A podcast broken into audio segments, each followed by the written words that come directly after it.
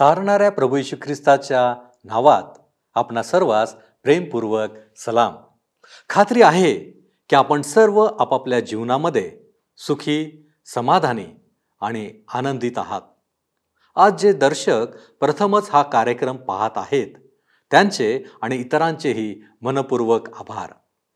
विनंती आहे की आपण हा कार्यक्रम नेहमी पाहावा आणि आपला अभिप्राय आम्हास कळवावा. देवाची कृपा आपणाबरोबर असो.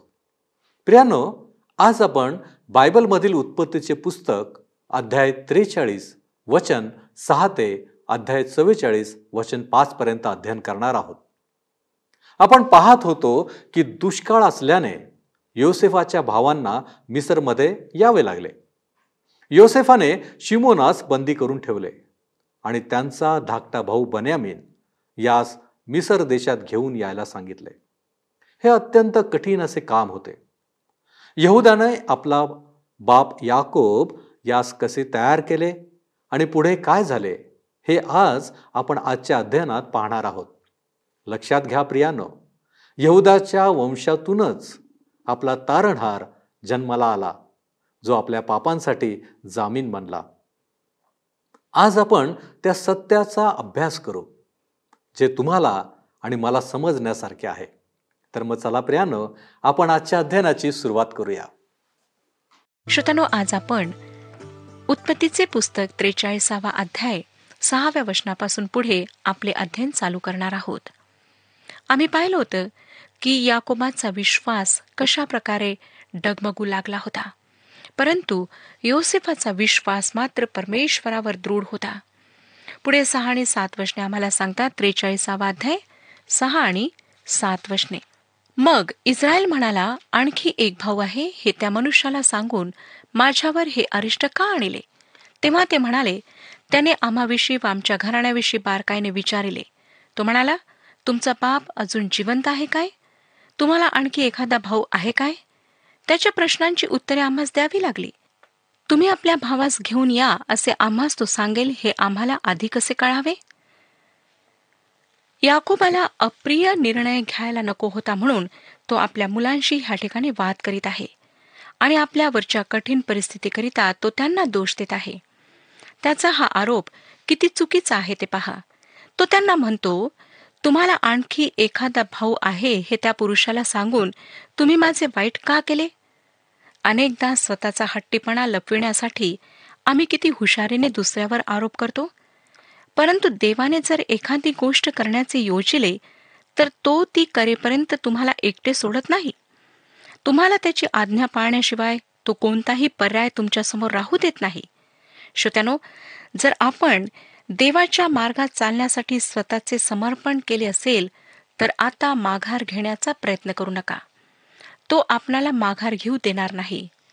आपण लहान मुलासारखा हट्ट करा रडा आरडा ओरडा करा त्याच्यावर रुसून बसा. आपण काहीही करा पण लक्षात घ्या प्रभू येशू ख्रिस्त आपणाला सोडणार नाही. आणि हेही लक्षात घ्या की तो आपणाशी असे वर्तन जे करतो ते केवळ त्याच्या प्रीतीपायी तो आपल्यावर प्रीती करीत नसता तर त्याने आपला हट्ट व आपले असमंजसपणाचे वागणे यामुळे आपणाला कधीच सोडून दिले असते. परंतु ख्रिस्त आमचा फक्त निर्माण करताच नाही तर तो आमचा तारक आहे. त्याने आपल्या पवित्र व निर्दोष रक्ताची किंमत मोजून आम्हाला न्यायदंडापासून सार्वकालिक मरणापासून खंडून घेतले आहे. तो आम्हाला आपल्या हातातून निसटून जाऊ देणार नाही. तो आम्हाला त्याच्या हातातून निसटून जाऊ देत नाही. पुढे आठ आणि नऊ वशने सांगतात यहुदा आपला बाप इस्रायलियास म्हणाला मुलास मजबरोबर पाठवा म्हणजे आम्ही मार्गस्थ होऊ अशाने आम्ही तुम्ही आणि आमची मुले बाळे वाचतील मरणार नाहीत. मी त्याचा जामीन होतो. त्याची हमी मी घेतो. मी त्याला परत आणून आपल्या स्वाधीन केले नाही तर आपला मी निरंतरचा दोषी ठरेन. श्रोतनो आपणाला हे माहीत आहे का की प्रभू यशू ख्रिस्त तुमच्या व माझ्यासाठी जामीन झाला? त्याने तुमच्या व माझ्या पापांची खंडणी भरली व देवाच्या न्यायदंडापासून आमची सुटका केली. तो आमचा उत्तम मेंढपाळ आहे आणि आमचे देवाच्या मार्गात चालत असताना संरक्षण करण्याची जबाबदारी त्याच्यावर आहे. तो योहान कृष्णभोर्तमान दहावाध्याय अकराव्या वचनात सांगतो मी चांगला मेंढपाळ आहे. जो चांगला मेंढपाळ तो आपला जीव मेंढरांसाठी देतो. तसेच तो योहान शुभवर्तमान सहावाध्याय सदोतीसाव्या वचनात आम्हाला सांगतो बाप जे मला देतो ते सर्व माझ्याकडे येईल. आणि जो माझ्याकडे येतो त्याला मी बाहेर टाकणारच नाही. प्रभू येशूने आपल्या महायाजकीय प्रार्थनेत सर्व विश्वासणाऱ्यांसाठी जी प्रार्थना केली तिच्यातून आपण एक वचन आता वाचूया. योहान कृष्णवर्तमान सतरावा अध्याय अकरावे वचन. यापुढे मी जगात नाही तर ते जगात आहेत आणि मी तर तुझ्याकडे येत आहे. हे पवित्र बापा जे नाव तू मला दिले आहे त्या तुझ्या नावात त्यांना राख. यासाठी की जसे आपण एक आहोत तसेच त्यांनी एक व्हावे. श्रोत्यानो प्रभू येशू ख्रिस्त हा देव आणि माणूस यांच्यामध्ये एकच मध्यस्थ आहे. आणि तोच फक्त पित्या परमेश्वराशी आमचा संबंध जुळून आणू शकतो. आता आपण दहावे वचन वाचूया. त्रेचाळीसावा अध्याय दहावे वचन. आम्ही विलंब केला नसता तर आता आमची दुसरी खेप झाली असती.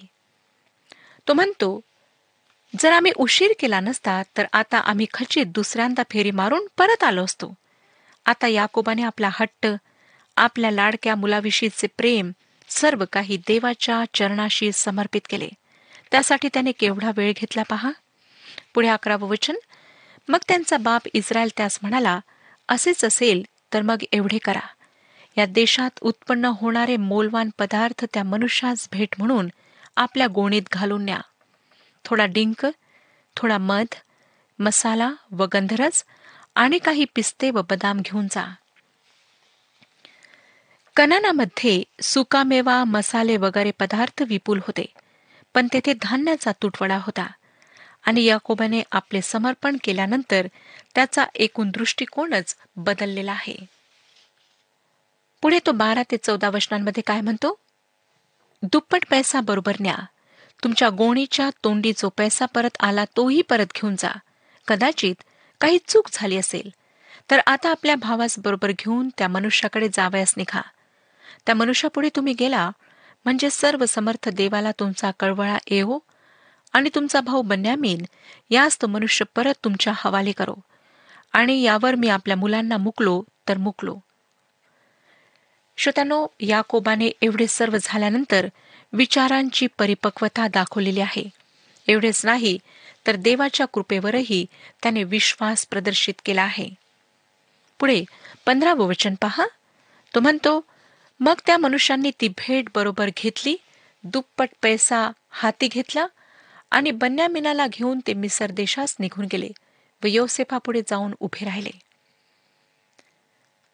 ज्या मिस्राच्या अधिपतीने त्यांच्या एका भावाला ओलीस म्हणून ठेवले होते व दुसऱ्याला घेऊन येण्याची आज्ञा केली होती त्या अधिपतीला खुश ठेवण्यासाठी त्यांनी बरीच काळजी घेतली. सोळा आणि सतरा वशने योसेफाने त्यांच्याबरोबर बन्यामिनास पाहिले तेव्हा तो घरच्या कारभारास म्हणाला या मनुष्यास घरात ने पशु मारून भोजन तयार कर कारण आज दोन प्रहरी ही मनुष्य मजबरोबर जेवावयाची आहेत. योसेफाच्या सांगण्याप्रमाणे त्या मनुष्याने केले आणि मग त्याने त्यास योसेफाच्या घरी नेले. याकोबाची मुले त्या अधिपती समोर येऊन उभी राहिली तेव्हा आणखी एक आश्चर्य त्यांची वाट पाहत होते. यावेळेस त्यांच्या स्वागताची चांगली तयारी झालेली होती आणि त्यांना या सर्व गोष्टींचा उलगडा झाला नाही. आता आपण अठरावं वचन वाचूया. आपणास योसेफाच्या घरी नेले म्हणून ते घाबरले व म्हणाले पहिल्या खेपेस आपल्या गोणीतून पैसा परत गेला म्हणून आपणास आत नेत आहेत. याचा विचार असा दिसतो की काहीतरी निमित्त काढून आपणावर तुटून पडावे. आपणास गुलाम करावे आणि आपली गाढवेही बळकावी. श्रोत्यानो ह्या ठिकाणी ह्यांच्या मनात भीती भरलेली आहे संधी आहे. ती आता खूप घाबरलेली होती. आपल्या भल्यासाठी या पुरुषाने आपल्याला त्याच्या घरी पाठवले आहे हे त्यांच्या कल्पनेपलीकडची गोष्ट होती. पूर्वी त्याने त्याच्याशी इतक्या कठोरपणे वर्तन केले आणि आता त्याने त्यांना आपल्या घरी नेले. ऐरवी सर्वसाधारण परिस्थितीमध्ये देशाच्या पंतप्रधानाने जर कोणाला आपल्या घरी जेवायला बोलावले तर त्याला कितीतरी विशेष आनंद होतो. परंतु याकोबाच्या मुलांच्या मनातल्या अपराधीपणाच्या जाणीवेने त्यांना हे सर्व शिक्षाच आहे असे वाटत होते. त्यांनी आपल्या भावाला विकण्याने मोठा अपराध केला होता. आणि या अपराधामुळे त्यांना सध्याच्या परिस्थितीविषयी आनंद वाटणे शक्य नव्हते. त्यांच्या त्या भीतीमुळे त्यांनी या परिस्थितीविषयी वेगवेगळे अंदाज बांधायला सुरुवात केली.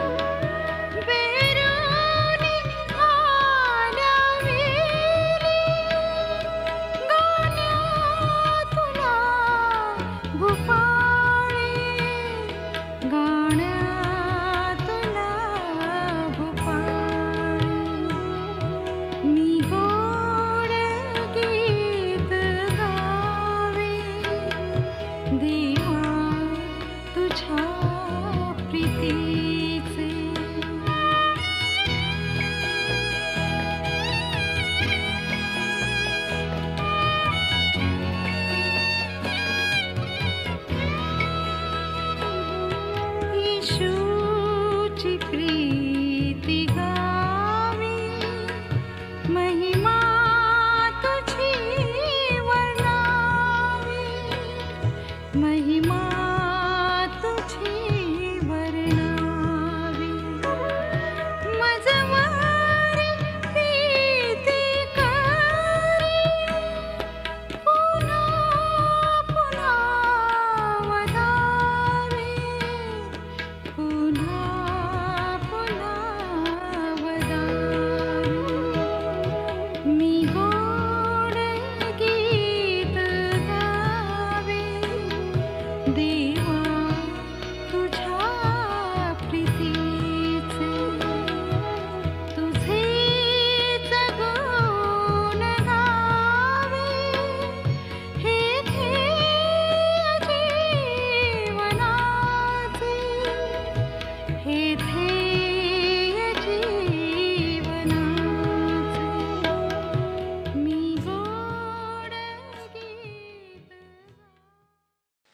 आता एकोणीस ते बावीस वशने पहा.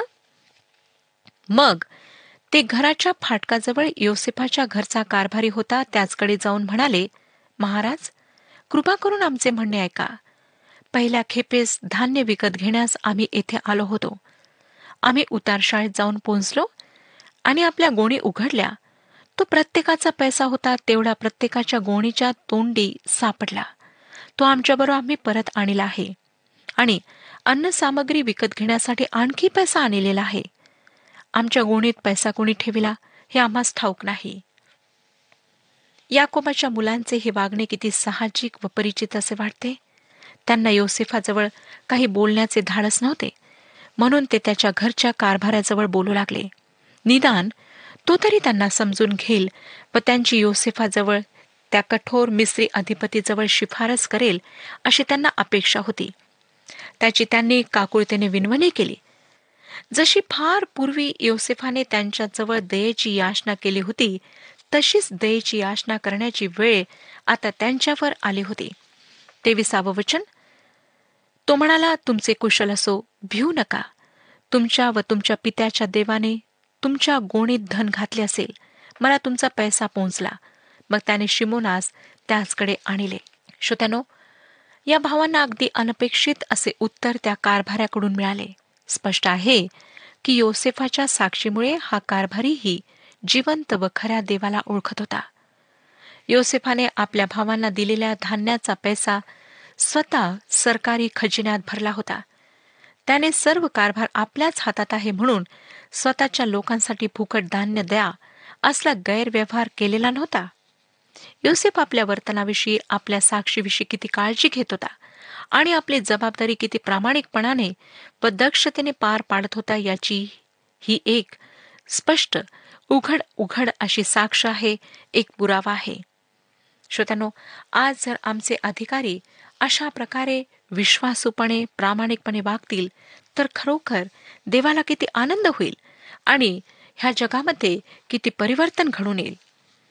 आम्हाला अशा प्रामाणिक लोकांची गरज आहे. चोवीसावं वचन पहा. नंतर त्याने त्या मनुष्यास योसेफाच्या घरात नेऊन पाणी दिले आणि त्यांनी आपले पाय धुतले व त्याने त्यांच्या गाढवास वैरणही दिले. योसेफाच्या कारभाराने त्या काळातील प्रथेनुसार त्यांचे योग्य रीतीने स्वागत केले. पंचवीस आणि सव्वीस वचने पुढे वाचूया. दुपारी योसेफ येणार त्यावेळी त्याला द्यावयाच्या भेटीची तयारी त्यांनी करून ठेवली कारण आपणास येथे भोजन करावयाचे आहे हे त्यास कळले होते. योसेफ घरी आला तेव्हा त्यांनी आपल्याबरोबर भेट आणली होती ती घरात आणून त्याच्या पुढे ठेविली आणि त्याला जमिनीपर्यंत लवून मुजरा केला. याकोबाने आपल्या मुलांना त्या मिस्री अधिपतीसाठी भेट घेऊन जाण्यास सांगितले होते. त्यानुसार त्यांनी ती भेट तयार केली आणि त्याच्यासमोर त्यांनी भूमीपर्यंत लवून नमन केले. योसेफाच्या किशोरावस्थेतले ते स्वप्न किती विलक्षण रीतीने पूर्ण होत होते. आपल्या वयामुळे व आपल्या अनुभवांमुळे ते सर्व स्वतःला योसेफापेक्षा मोठे समजत होते. आपल्या वयामुळे आपल्याला काही खास अधिकार प्राप्त झाला आहे असा त्यांचा तो समज आता ढासळू लागला असावा. श्रोत्यानो अनेकदा पिकलेले केस परिपक्वतेचे लक्षण असतेच असे नाही. आणि देवाच्या आत्म्याचे सामर्थ्य असणे किंवा लाभणे यासाठी वयाचे बंधन नसते. पवित्र शास्त्रात अशी अनेक उदाहरणे आम्हाला सापडतात की ज्यामध्ये किशोरवयीन मुले व तरुण वृद्ध व्यक्तींपेक्षा आत्मिक जीवनाविषयी परिपक्व असतात. गोल्याथासारख्या महाकाय पलिष्ठाला आपल्या विश्वासाच्या सामर्थ्याने सामोरे जाणारा दावीद वयाच्या बाराव्या वर्षी शास्त्रांशी धर्मशास्त्राविषयी वाद घालणारा येशू तरुण वया साम्राज्याचे पंतप्रधान पद पेलणारा दानियल आणि योसेफ हे सर्व आत्मिक परिपक्वतेची उदाहरणे आहेत. किशोरवयीन योसेफाने जेव्हा आपले स्वप्न आपल्या मोठ्या भावांना सांगितले तेव्हा त्यांनी त्याचा द्वेष केला त्याची थट्टा केली आणि आता तेच त्या स्वप्नाची परिपूर्ती म्हणून त्याच्यासमोर झुकून त्याला नमन करीत होते. तो त्यांच्या तुलनेत आत्मिक जीवनात फार फार पुढे गेलेला होता. सत्ताविसावं वचन. मग युसेफाने त्याच क्षेमकुशल विचारले. त्याने म्हटले तुम्ही आपल्या म्हाताऱ्या बापाविषयी मागे सांगितले होते तो सुखरूप आहे ना? तो अजून जिवंत आहे ना? योसेफाने त्यांच्याशी अधिकारवाणीने व काहीशा अलिप्ततेने संभाषण केले. त्याला त्यांच्याकडून आपल्या पित्याची माहिती हवी होती परंतु इतक्यात स्वतःची ओळखही दाखवायची नव्हती. अठ्ठावीसावं वचन ते म्हणाले आपला दास आमचा बाप सुखरूप आहे अजून जिवंत आहे. त्यांनी लवून त्यास मुजरा केला. युसेफासमोर हे सर्व भाऊ खरोखर फार नम्र झाले होते. एकोणतीसावं वचन. त्याने दृष्टीवर करून आपला भाऊ आपला सहोदर बन्यामीन ह्यास पाहिले. तो म्हणाला तुम्ही म्हणत होता तोच का हा तुमचा धाकटा भाऊ? तो त्यास म्हणाला माझ्या बाळा देवाची तुझ्यावर कृपा हो. योसेफाने आपल्या सख्या भावाला पाहिले. बाकीचे तर त्याचे सावत्र भाऊ होते. आणि हा एक हृदयद्रावक प्रसंग होता. योसेफाला आपल्या भावनांवर नियंत्रण करणे कठीण झाले. ते वचन सांगतं आपल्या भावासाठी योसेफाची आतडी तुटू लागली. व कोठेतरी जाऊन रडावेसे त्यात झाले म्हणून तो त्वरेने आतल्या खोलीत जाऊन रडला. श्रोतानो योसेफाच्या जीवनातल्या या सुंदर क्षणांची नोंद पवित्र शास्त्रात करण्यात आलेली आहे. आमच्या नाजूक तरल भावना आमचे आपल्या आप्तांविषयीचे प्रियजनांविषयीचे प्रेम याची देवाला कदर आहे. तो या तीव्र भावना जाणतो व त्यांचा आदरही करतो. तो स्वतः कोमल हृदयाचा देव आहे आणि आमच्या कोमल भावनांची तो नोंद घेतो. योसेफाने जेव्हा आपल्या सख्या भावाला पाहिले तेव्हा तो अगदी भावनावश झाला. पुढे एकतीसावं वचन पहा. मग तो आपले तोंड धुवून बाहेर आला आणि आपला गहीवर आवरून म्हणाला जेवण वाढा. पुढे येशू ख्रिस्ताच्या बाबतीत जे काही घडणार आहे त्याची ही एक छोटीशी झलक आहे. जखऱ्या संदेष्ट आम्हाला सांगतो की प्रभू येशू एक दिवस स्वतःला आपल्या भावांसमोर प्रकट करणार आहे. ते त्याला त्याच्या हातातील खिळांचे व्रण व त्याच्या कुशीतील जखम यांच्याविषयी विचारतील आणि तो म्हणेल हे सर्व मला माझ्या मित्राच्या घरी प्राप्त झाले. मग ते त्याला ओळखतील वरडतील. त्यांच्यासाठी तारण सिद्ध करणारा तोच आहे. आणि ज्याने आपला प्राण त्यांच्यासाठी अर्पण केला तो तोच आहे. प्रभू येशू जेव्हा पृथ्वीवर परत येईल तेव्हा हे घडेल.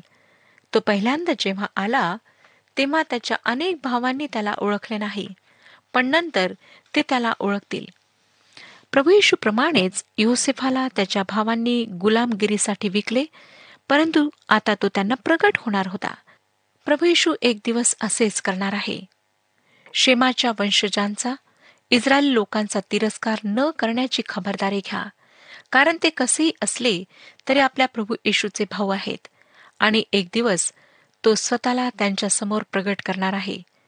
विश्वासणाऱ्यांनी इस्रायली लोकांचा तिरस्कार करायला नको. योसेफाने आपले मन आवरल्यानंतर आपल्या नौकरांना जेवण वाढण्यास सांगितले. बत्तीसावं वचन सांगतं त्यांनी त्याचे ताट वेगळे मांडिले त्याच्या भावांची ताटे वेगळी मांडिली आणि त्याचबरोबर भोजन करणाऱ्या मिसऱ्यांची वेगळी मांडिली. कारण मिस्री इब्र्यांच्या पंक्तीस बसून जेवित नसत. मिस्री लोकांस या गोष्टीची किळस वाटे. या भोजन पंक्तीची अनेक अशी वैशिष्ट्ये होती की त्यामुळे या भावांची भीती कमी झाली असती. योसेफ मिस्रांसोबत जेवत नव्हता हे एक वैशिष्ट्य होते. पण या भावांना वाटले असावे की तो उच्च अधिकारी असल्याने त्यांच्याबरोबर जेवत नसेल. परंतु त्या व्यतिरिक्त आणखी एक वैशिष्ट्य होते. ते तिसावे वचन त्याविषयी सांगते. त्याच पंक्तीने योसेफासमोर बसविले तेव्हा पहिल्या मुलाच्या हक्काप्रमाणे पहिल्यास प्रथम बसविले आणि बाकीच्यास त्यांच्या वयाच्या क्रमाने बसविले तेव्हा ते चकित होऊन एकमेकांकडे पाहू लागले. योसेफाने त्यांच्या पंक्तीला बसण्याच्या जागाही ज्याच्या त्याच्या मानाप्रमाणे ठरवून दिल्या होत्या त्याला आपला अनुक्रम कसा माहीत झाला याचे त्यांना आश्चर्य वाटले. आणि आता तिसरे वैशिष्ट्य चौतीसाव्या वचनात सांगितलेले आहे. मग योसेफा पुढची पक्वाने त्यांना नेऊन वाढिली पण बिन्ना मिनास इतरांच्या पाचपट वाढिले आणि ते त्याच्याबरोबर मनमुरात प्याले. यावरून तरी त्यांच्या लक्षात यायला हवे होते की हा मिस्री अधिपती आपला गुलाम होण्यासाठी विकण्यात आलेला भाऊ योसेफ आहे पण त्यांच्या ते लक्षात आले नाही. परंतु एक मात्र झाले की त्यांच्या मनातली त्याच्याविषयीची भीती कमी झाली आणि ते हर्षित झाले. श्रोत्यानो प्रभू येशूने आम्ही त्याला आमचा उद्धारक म्हणून ओळखावे म्हणून ओळखीच्या पुष्कळ खुणा आमच्या जीवनात व आसपास ठेवलेल्या आहेत. पण अपराधाची जाणीव आणि बुद्धीचे मंदपण यामुळे आम्ही त्याला ओळखण्यास विलंब लावतो. आम्ही त्याला ओळखण्यास जितका उशीर लावू तितका आमचा दुःखाचा अपराधाचा व भीतीचा भार आम्हाला असह्य होत जाईल. त्याच्याजवळ येऊन त्याने आमचे आंधळेपण दूर करावे आमचे आत्मिक नेत्र उघडावेत म्हणून आपण त्याच्याजवळ प्रार्थना करायला हवी. आमचा तारक व उद्धारक म्हणून त्याचा आमच्या जीवनामध्ये आम्ही स्वीकार करायला हवा. होऊ शकतं की आपणापैकी आज अनेक असे बंधू भगिनी आहेत की त्यांनी ख्रिस्ताला अद्यापही तारणारा म्हणून स्वीकारलेले नाही. आज आपणाजवळ संधी आहे. आपण त्याच्याजवळ येऊन आपल्या पापांबद्दल पश्चाताप करू शकता पापांची कबुली देऊन त्याला आपला व्यक्तिगत तारणारा म्हणून स्वीकारू शकता. आपले भाऊ बन्यामिनावर व आपल्या वडिलांवर केवढे प्रेम करतात आणि त्यांचे संबंध कसे आहेत हे जाणून घेण्यासाठी योसेफाने त्यांची पारख केली. ती घटना चौवेचाळीसाव्या अध्यामध्ये नमूद केलेली आहे. आणि श्रोत्यानो ती घटना आता आपण थोडक्यात पाहणार आहोत. योसेफाच्या भावांनी त्याला गुलाम होण्यासाठी विकले होते. आता ते पूर्वी सारखेच आहेत की त्यांच्यामध्ये बदल झाला आहे. आपल्या स्वतःला वाचविण्यासाठी ते बन्यामिनाला दास बनू देतील का? या सर्व गोष्टींची पारख करणे योसेफाला आवश्यक वाटले. या गोष्टींबाबत त्याची योग्य ती खात्री पटल्यावरच तो आपल्या भावांना आपली ओळख देणार होता. यासाठी तो त्यांची पारख करणार होता. पहिली पाच वचने वाचूया. चौवेचाळीसा वाध्याय पहिली पाच वचने. मग त्याने आपल्या घर कारभाऱ्यास आज्ञा केली. की या मनुष्यांच्या गोणीत त्यांना नेता येईल तितकी अन्नसामग्री भर आणि प्रत्येकाचा पैसा ज्याच्या त्याच्या गोणीच्या तोंडाशी ठेव. आणि धाकट्याच्या गोणीच्या तोंडाशी धान्याच्या पैशाबरोबर माझा प्याला माझा चांदीचा प्याला ठेव योसेफाच्या सांगण्याप्रमाणे त्याने केले. सकाळी उजाडताच त्या माणसांची त्यांच्या गाढवांसह रवानगी झाली. ते नगर सोडून थोडे दूर गेले नाहीत तोच योसेफ आपल्या कारभारास म्हणाला चल त्या माणसांच्या पाठोपाठ जा आणि त्यास गाठल्यावर म्हण तुम्ही बऱ्याची फेट वाईटाने का केली? माझा चांदीचा प्याला तुम्ही का चोरला? ज्याने माझा धनी पितो व ज्याने शकूनही पाहतो तो हाच नव्हे काय? तुम्ही हे केले ते फार वाईट केले. श्रोत्यानो आपल्या भावांच्या वर्तनाची पारख करण्याकरिता योसेफाने हे एक छोटेसे नाटक रचले. अशा प्रकारे श्रोत्यानो परमेश्वर योसेफाच्या जीवनामध्ये याकोबाच्या जीवनामध्ये आणि योसेफाच्या भावांच्या जीवनामध्ये कार्य करीत होता. परमेश्वर अद्भुत कार्य करणारा परमेश्वर आहे. तो आज आमच्या जीवनात सुद्धा आपल्या अद्भुत योजनेप्रमाणे कार्य करीत आहे. म्हणून अवश्य आहे की आम्ही आपले समर्पण त्याच्या हातात करावे आणि त्याच्या इच्छेनुसार जीवन जगावे. परमेश्वर ह्या विषयात आपले मार्गदर्शन करो आणि आपणाला आशीर्वाद देऊ. हा कार्यक्रम आपणास आवडला काय? आता आम्हाला एक मिस कॉल करा. आणि आपण पुढील विजेता होऊ शकता.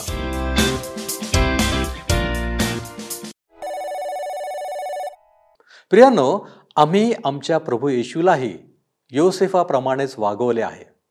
आमच्या पापांमुळे तो विकला गेला. यहुदा वंशातील येशूमुळेच आपल्या तारणाचा मार्ग मोकळा झाला आहे. जसा यहुदा बन्यामीनसाठी जामीन बनला होता तसाच प्रभू येशू ख्रिस्त सर्व मानवजातीच्या तारणाचा जामीन आहे. जेणेकरून आपल्याला शिक्षा होऊ नये. जर तुम्ही फक्त यावर विश्वास ठेवला स्वतःची पापे स्वीकारली कबूल केली आणि स्वर्गीय योजना तारणामध्ये सहभागी झाला. परमेश्वर आपणास आशीर्वादित करण्यासाठी तयार आहे. आपण प्रार्थना करू. प्रभूजी आम्ही आमची पाप पदरी घेऊन तुझ्या चरणापाशी आलेलो आहोत. प्रभू आम्हाला ठाऊक आहे. आमच्या पापांसाठीच तुझा एकुलता एक पुत्र प्रभू येशू ख्रिस्त या जगामध्ये तू पाठवलास. तो आमच्यासाठी जामीन राहिला आणि त्या वधस्तंभावरचं मरण त्यांनी पत्करलं. होय बापा या गोष्टींची आम्ही आठवण करतो. आणि तुला विनंती करतो बापा की तू आमच्यामध्ये योग्य ते विचार घालून आमच्यामध्ये परिवर्तन घडवून आण. तुला जसं आम्ही हवंय तसं तू आम्हाला बदल. आणि आमच्या जीवनाच्या द्वारे तुझं गौरव होत राहू दे. आणि म्हणून आम्ही स्वतःला तुझ्या पवित्र हातामध्ये सोपवितो. आणि या विनंत्या येशू ख्रिस्त आमचा प्रभू याच्या द्वारे करतो म्हणून तो ऐक. आमेन. आपली पापे पदरी घ्या आणि पापापासून दूर राहा. प्रभू आपणास मार्गदर्शन करो.